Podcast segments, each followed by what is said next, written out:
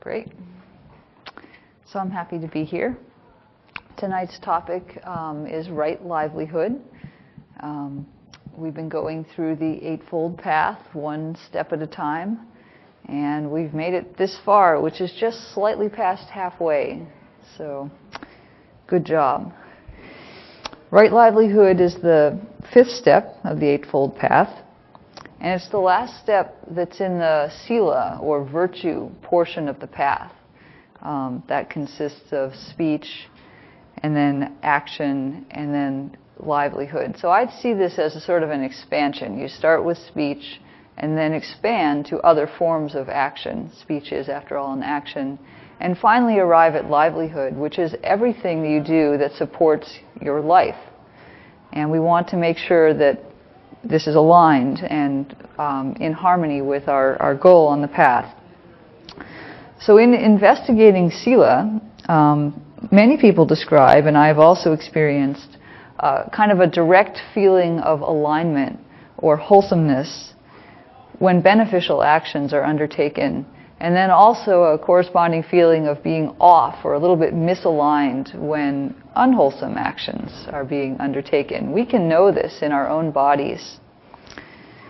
And we know that it's a direct sense and not an idea, like about what we should or shouldn't do, because it ends up being kind of situation dependent.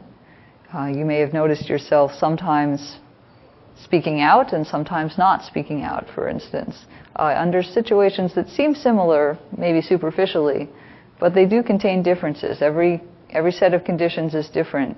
And if you go with this feeling of alignment inside, that's the most reliable guide to correct action. So, the best part is that this seemingly small view that's focused on our own internal sensations, our own feeling of alignment, and our individual actions can in fact help us make decisions even when we're talking about larger topics like, for example, um, our livelihood, our society, uh, the way to treat our planetary environment. Seems strange that individual action would add up to that, but it's true. There's no need to get confused about various ideas that seem to conflict and contradict. Our heart remains true at all scales, large and small. This is the link between action and livelihood, and it's something that I'd like to explore a little bit more in this talk. So, more than the other steps on the path, right livelihood sometimes seems to imply something that's outside of ourselves. Um, it's sort of obvious that right view or right speech or right effort uh, is something that is done by the practitioner. But with right livelihood, we often get in, entangled in the idea that it's about something outside, like finding the right job, for instance. Um, and in fact, the Buddha really meant a lot more than that. So, two years ago, uh, I left my job of seven years with a stable company and a competent boss to um, attend a school that teaches sustainable business.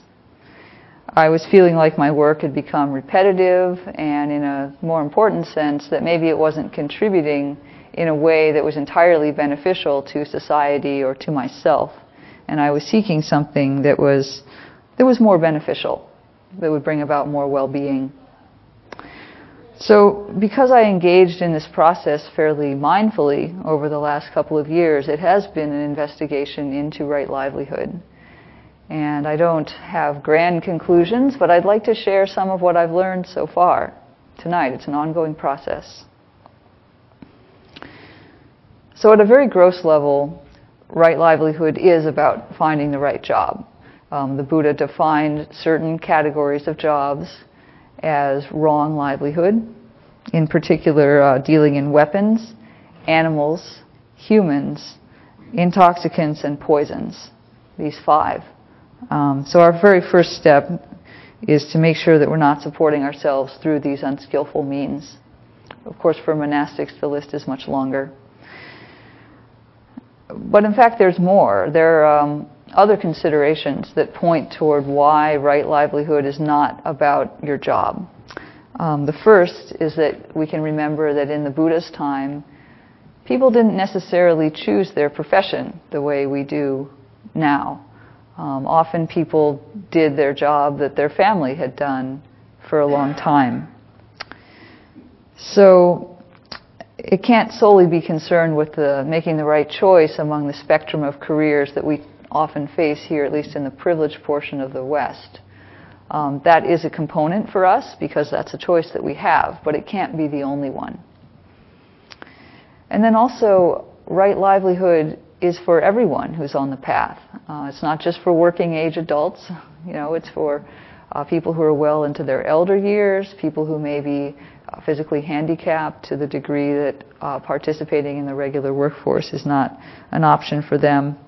So, you know, what would right livelihood be for somebody who has a health condition that confines them to bed 24 hours a day? And then, of course, there are people who um, make their livelihood through uh, dana. So, um, Buddhist monks and nuns, and some teachers and some elders in our society um, subsist on the donations of others, the generosity of others entirely.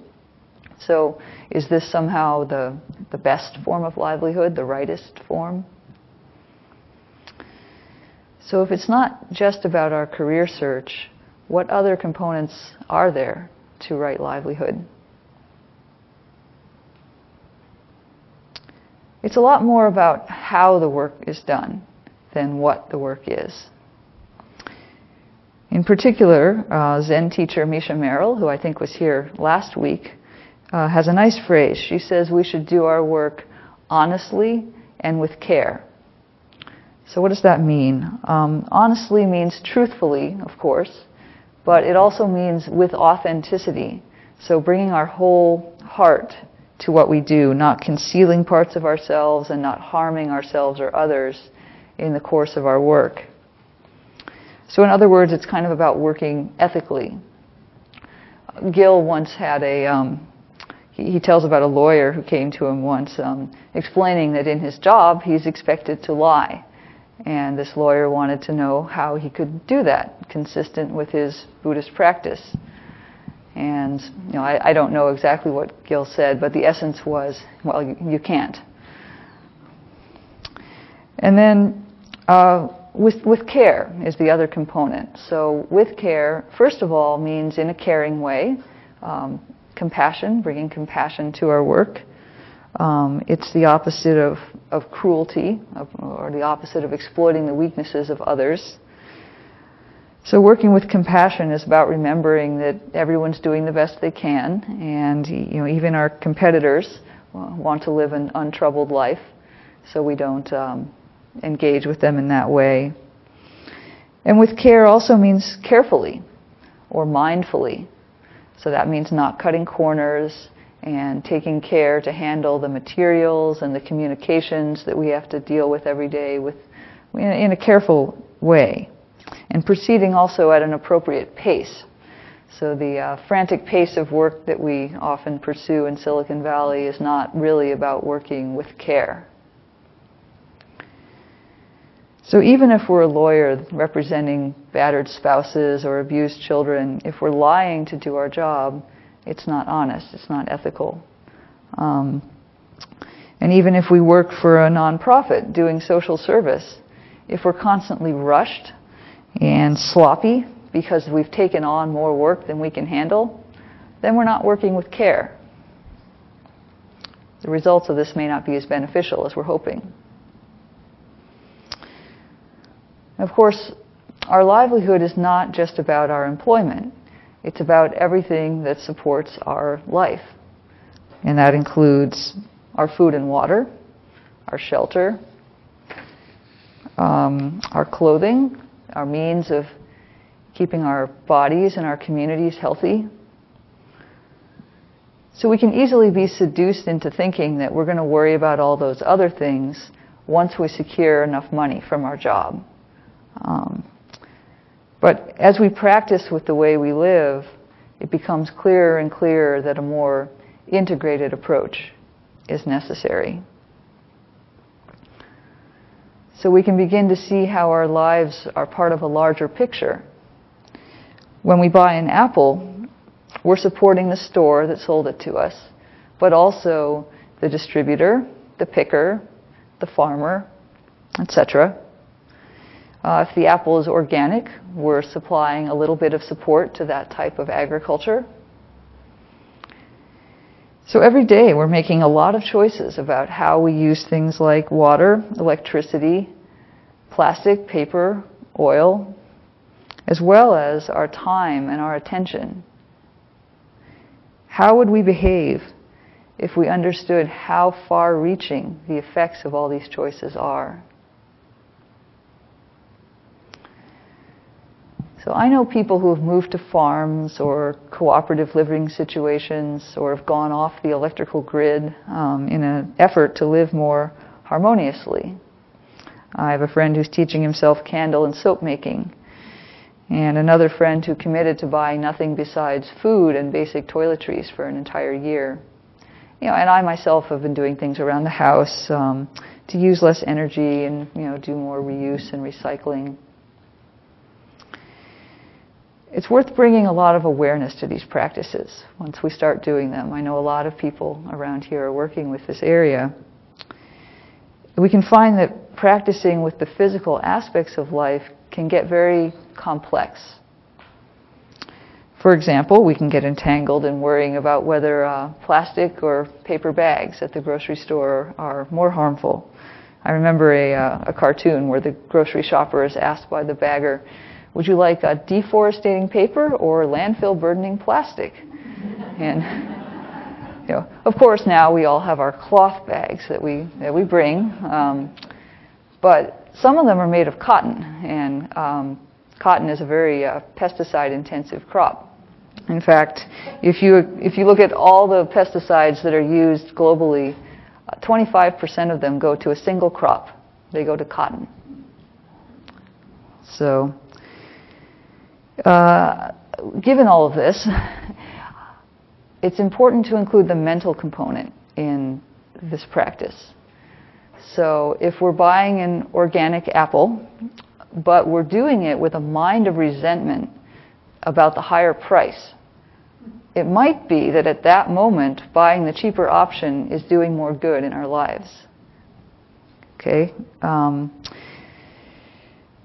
if we purchase a hybrid car, but then find that it comes with all these feelings of ecological superiority.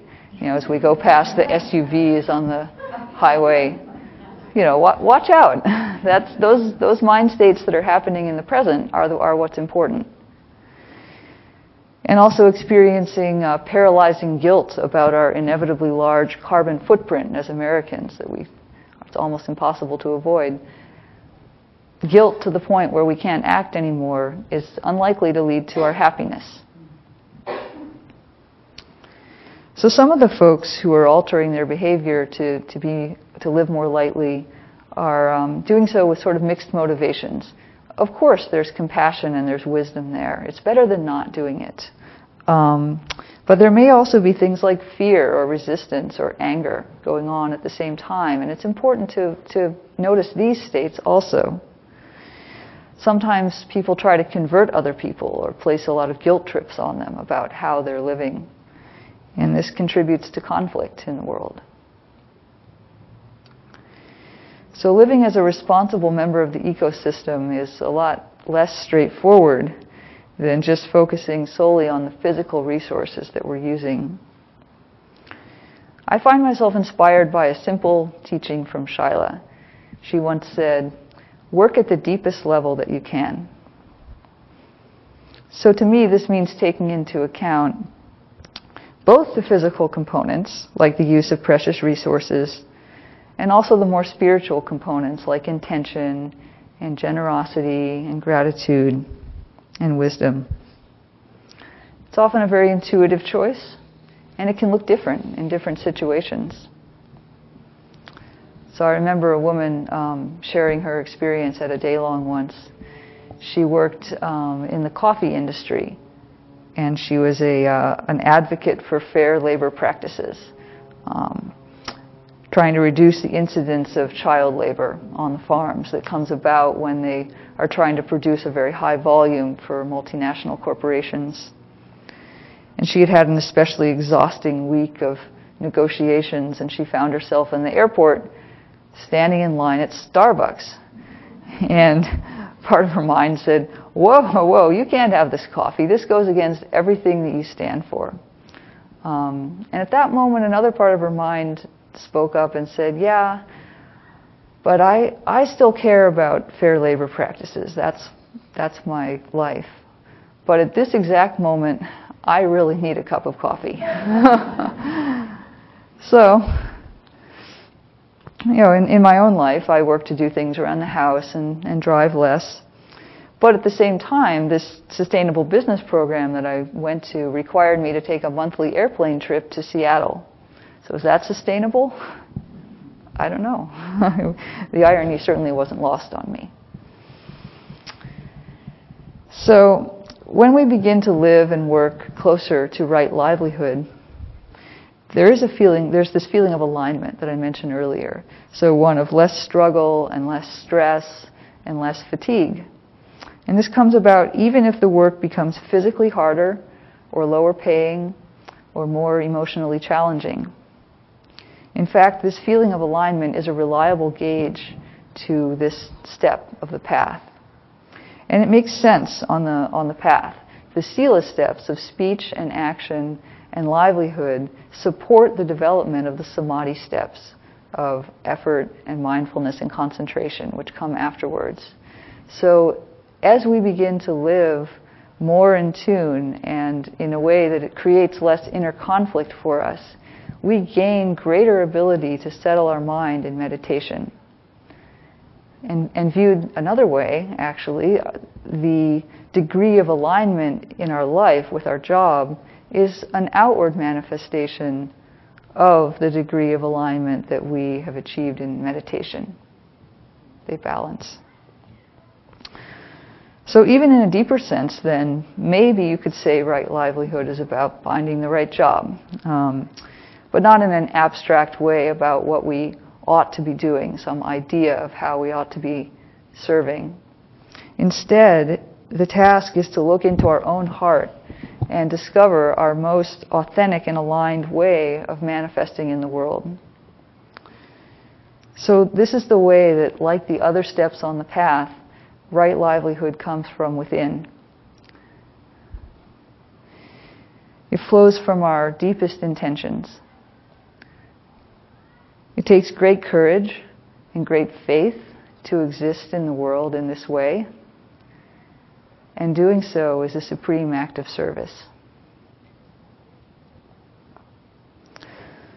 The form that our right livelihood takes may surprise us. Another thing that Misha Merrill said is that she once likened us to a collection of ingredients for a recipe. And as we allow our practice to shape us, we may find ourselves coming out as a chocolate cake, or we may find ourselves coming out as a steak.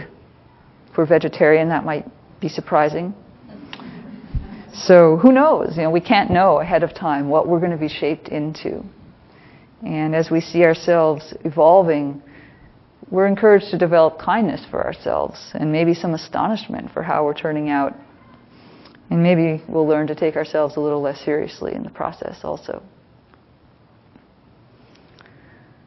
So for me, this has involved coming to peace with some aspects of my abilities and my training.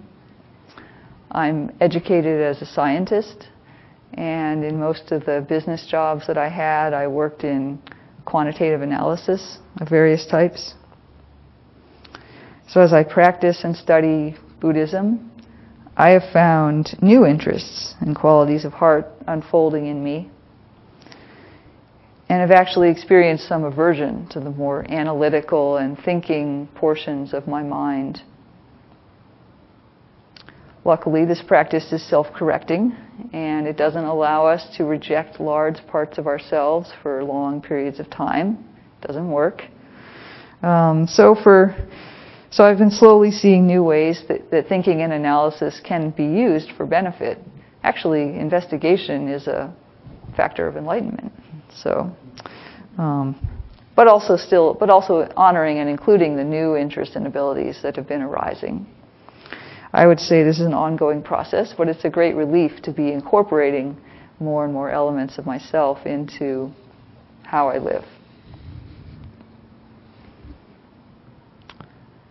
So, as we explore the myriad ways to be in the world, we also come to see that livelihoods differ greatly for different people. In particular, for one person, it may be that a certain type of work isn't advised for them because it's not really beneficial for their development. Even if theoretically there's nothing wrong with that work, it's neutral work. For certain people, that might not be the right work. However, for somebody else, that might be the perfect work that's really beneficial or supportive of what they need to be doing at that time in their life. Sometimes along our trek along the path, we get the idea that being a monastic is the only way that we're going to be able to really practice right. If I'm really serious, I'm going to have to don the robes. And for some people, that's true. That's how it is. Um, and that's the best choice. But I wouldn't say that's true for everyone. So, seeing how right livelihood is different for different people begins to lessen our tendency to judge the way other people are living. And it contributes to the development of compassion. Actually, investigating right livelihood, I'm sure, can bring out many, many results in different people, depending how they do it. And I'd, I'd just like to share three results that I've noticed in my own investigation. Uh, the first is uh, wisdom in the form of learning how to bring all of myself to my work. So I've gained some pretty intimate knowledge about what this feeling of alignment is for me and, ha- and I can carry this as a guide in choosing how to use my energy in the world. And also some wisdom in the form of a more spacious heart, um, seeing my life as part of a larger whole, in one flow as part of a bigger stream. This is essentially an insight into anatta, or not self. In the end, our our work is not really about us personally. And finally, compassion. So the work of discovering right livelihood is deep and challenging, and it's long term. Uh, it's not something that you do and you find it and then you're done. It goes on and continues to evolve.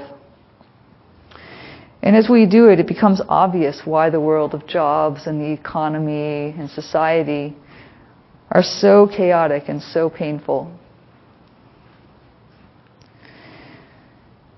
We begin to tune into the incredible amount of suffering that drive our daily life activities and our quest for survival.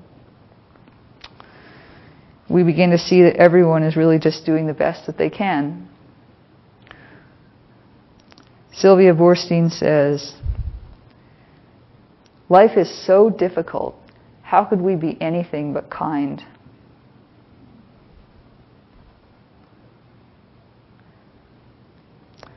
I had an interesting conversation recently with some of my sustainable business classmates. We talked about how we had arrived at school with some sense of certainty about the problems with business and how they might be addressed. But after two years of immersive learning about how business is connected to the environment and to society, to communities and people's personal lives, we feel a lot less certain about the particulars.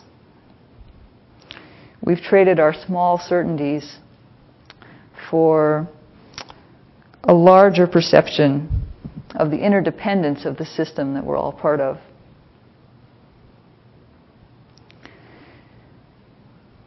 right livelihood can't be arrived at abstractly. It emerges from mindful attention to the details of our actions and how they relate to the world around us. Once this sense of what is wholesome or aligned and what is unwholesome or misaligned um, begins to develop in us, even just a little bit, it becomes clearer where our effort should be applied. We should apply effort to develop what is wholesome, and we should apply effort to restrain ourselves from what is unwholesome. That's pretty much it. That's right effort. That's the link between right livelihood and right effort. It's the way the development of this feeling of alignment through the sila portion of the path informs what we need to do.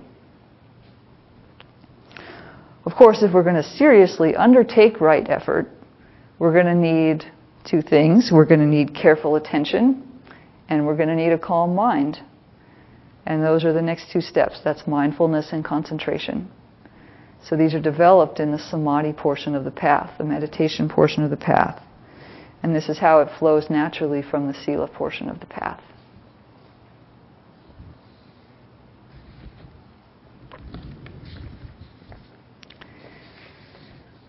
So, in summary, back to right livelihood.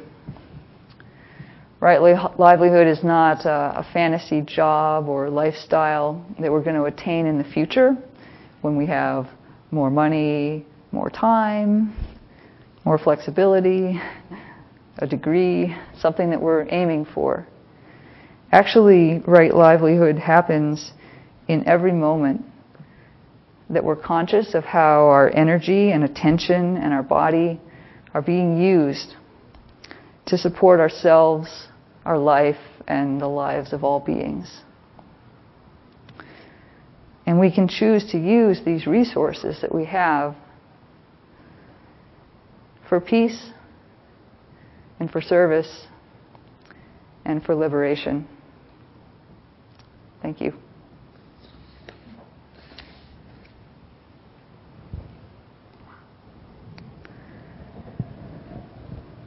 So I'm curious if anybody has comments about how right livelihood feels to them or, or they've experienced it in the course of their lives. Questions, comments, yes. Well, I'm actually that social worker that said that has a lot of work and always trying to help, but then you know when you have so much work, you have to do it quickly to be able to provide for everybody the services that they need. And sometimes you cannot spend that much care or, or time as you like to because of the load of work. Right. And but then there is this dilemma always in my head that if I don't do it, you know, this quickly, then there would be a lot of people who won't get their services on time.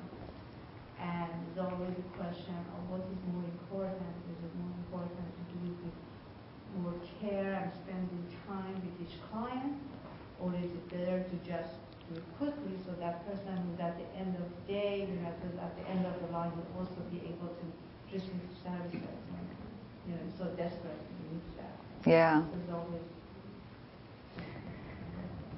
Yeah, that's that's hard. Um, what have you noticed? Have you tried it both ways? Yeah, I always used to do it with care, but then as the workload is increasing and increasing, it seems like it's impossible to continue just you know do care, and you have to. Uh, I usually try to put some balance and try to um, go. Okay, this case is a very involved child, so maybe I should put more care. This one is an easy case, so I should do it Uh-huh. much more faster. But I don't know for how long can I do that. I am seeing that it's reaching with all this budget deficit and all the things is getting to the point that the resources come, the, you know, the money is limited for this number of cases. So you have to just basically do it as quickly as possible. Try to spend and less of your time for each case. Sounds like you're bringing a lot of wisdom into it and trying to make that difficult choice each time. Yeah. The the field of suffering is very big, bigger than any one person can take care of. I do remember one time um, John Travis said this was a different context, but um, somebody asked him about hurrying and whether that was properly Buddhist. and he, his response was that the speed that you do something at um, may not be may not affect the mindfulness that can be brought to it as we develop our practice. So he felt that after time he had learned how to be mindful and fast at the same time. I think that's something we all have to work out for ourselves, though.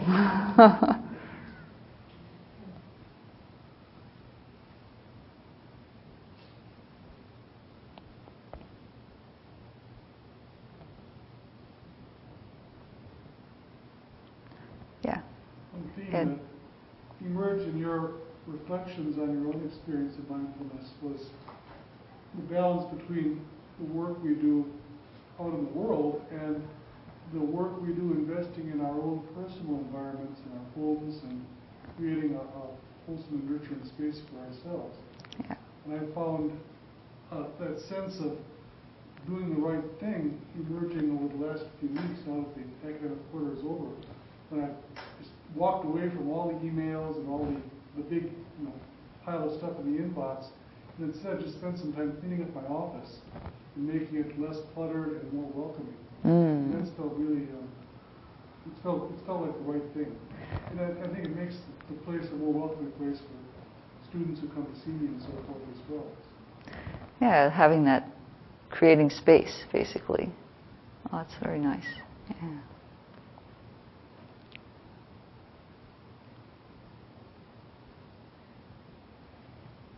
Yeah. I'm curious about how you made the decision to walk away from a job and to take a new path. I wonder if you could say some, some words about that. Yeah, it was. Um, it was an intuitive decision. I had been having the feeling for a while that I was ready to change. You know, I felt like I wanted to try something different, but I didn't know exactly what. And it was a case of reading about this school online. I just happened to read it in somebody's blog entry and sort of caught my eye and I went to the website and then I went on to other things. And then a few weeks later, I somehow found myself at the website again and I noticed that and I said, "Oh, here I am again." And interestingly, at one point, um, I clicked on the courses that were offered at this school, and they had a list of all the courses you would take if you went through the program. And um, one of them was called Creativity and Right Livelihood. And when I read that phrase, this voice in my head said, I'm going. so I can't really explain it, but I was there a few months later. Deborah? Maybe uh, going along with that, do you have any vision or feeling about uh, direction that this will take you in terms of your own livelihood when you have completed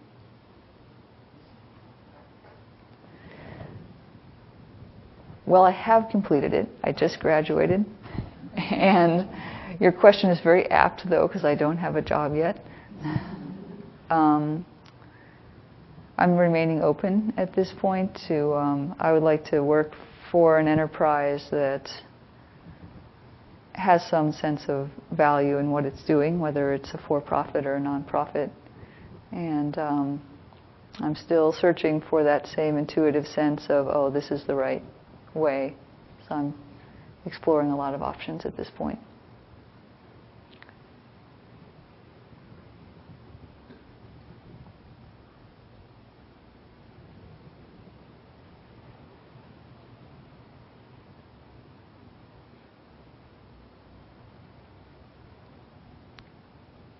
Yeah, Leanne. Um, my job, um, it's medical field, and so turnaround time pressures, results out, they're accurate and, you know, all this, and so that you have to keep giving feedback to the people that you work with and to, um, take time to have a little bit more compassionate interaction and get the, the response back from those people, the people that you're working with, as to how they see things happening. It, it actually works out, when you take that little extra time, a little bit more care, I find that it can end up being a lot more effective as far as turnaround times and all that too. As people are more, um, into what they're doing and, uh, uh, having a good relationship with other coworkers is so beneficial. that you figure out ways to do things. So you go slower to go faster, or go slower to go better. Yeah. I still have a problem with trying to rush through stuff, but I, I have, um, tried to take a lot more time in interactions with people. Great.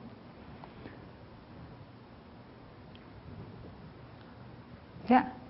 Was the school experience for you what you had, had imagined? No, it's never as we imagine it. It was better than I imagined.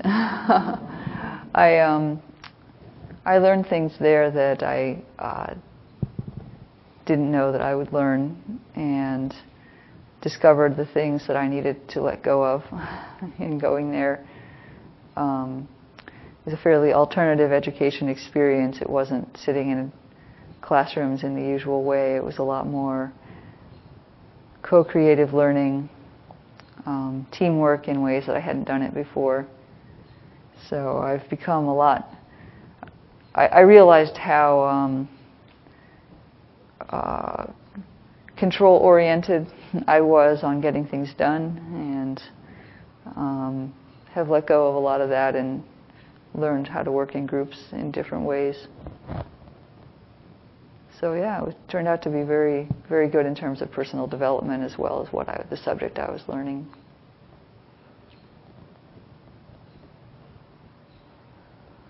How does uh, right, right livelihood relate to usually the way the work is organized in a hierarchy of authority? Um, how do you, you know, what is the skillful, skillful way of relating to authority, whether it's authority that you are you're trusted with or authority that you need to keep to? Mm.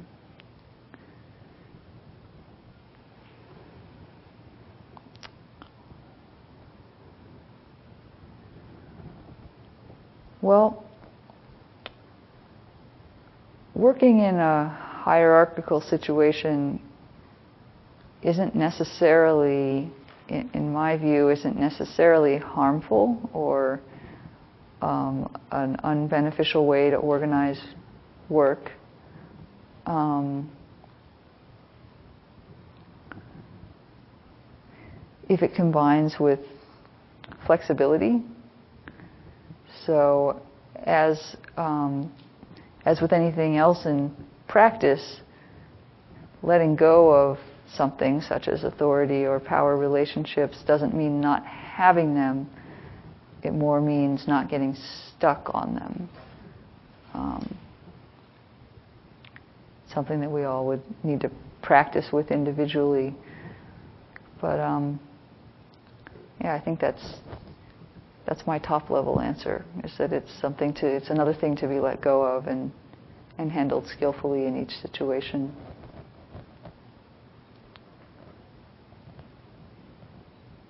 Yeah.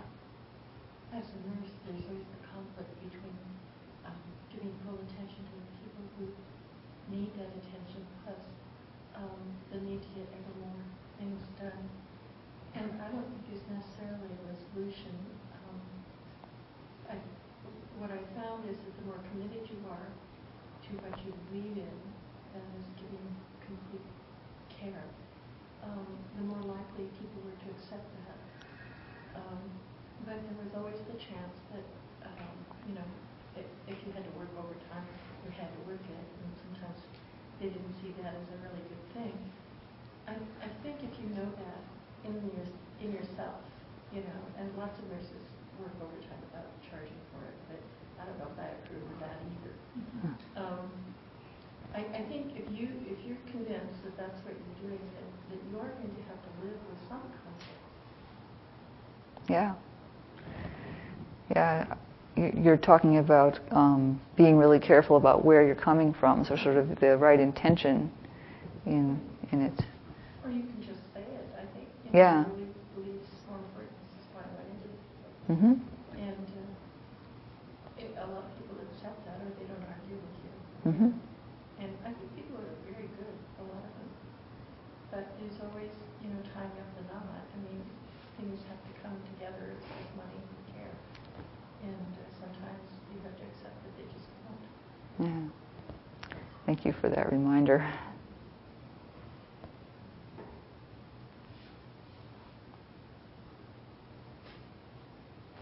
Yeah.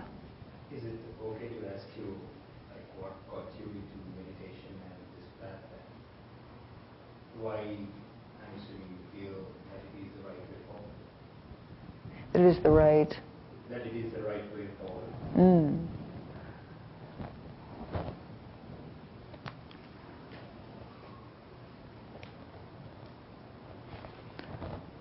Well, I'm going to quote Ayya Tathaaloka, um, whom I talked to this last weekend. Um, somebody asked her if her path was difficult, and she said, Well, people may think it's difficult. Um, in fact, it's the most difficult thing, except for one other thing, and that's not following the path. So, yeah. I think that's a, a good point. yeah. Did you find that others at uh, this uh, college, university, were also into Buddhism? I mean, you know, were on the path as it were, or, um, and did you notice any, I guess another part of that would be, um, I mean, to me, it just sounds like they're sort of linked somehow. Maybe it's because the only way I know about this particular institution is through you. But, you know, so I'm assuming that there are people who did not, people who work for these small groups, people in general at this place do not kind of ascribe to this thought. Well, um, certainly people there were attuned to the more values or spiritually oriented aspects of life. Um, I've never met so many people who either actively meditated or were considering it um, in a school program that I'd been in, at least. However, um, not a, a great proportion were Buddhist. There were many, many strands of um, values oriented work. And one thing that I appreciated at the school was that it was a container for people to do this kind of exploration. And they understood that at some level. It's not just that we're imparting this information, it's that we're creating a place for people who want to do this kind of exploration. And so that was an explicit component of what was going on there. And yeah, definitely not only Buddhist.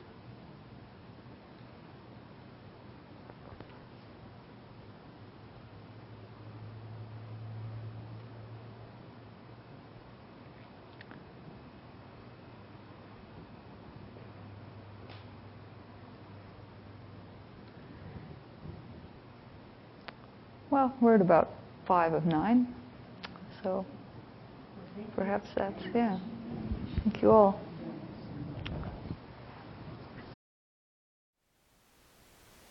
Thank you for listening. To learn how you can support the teachers and Dharma Seed, please visit dharmaseed.org slash donate.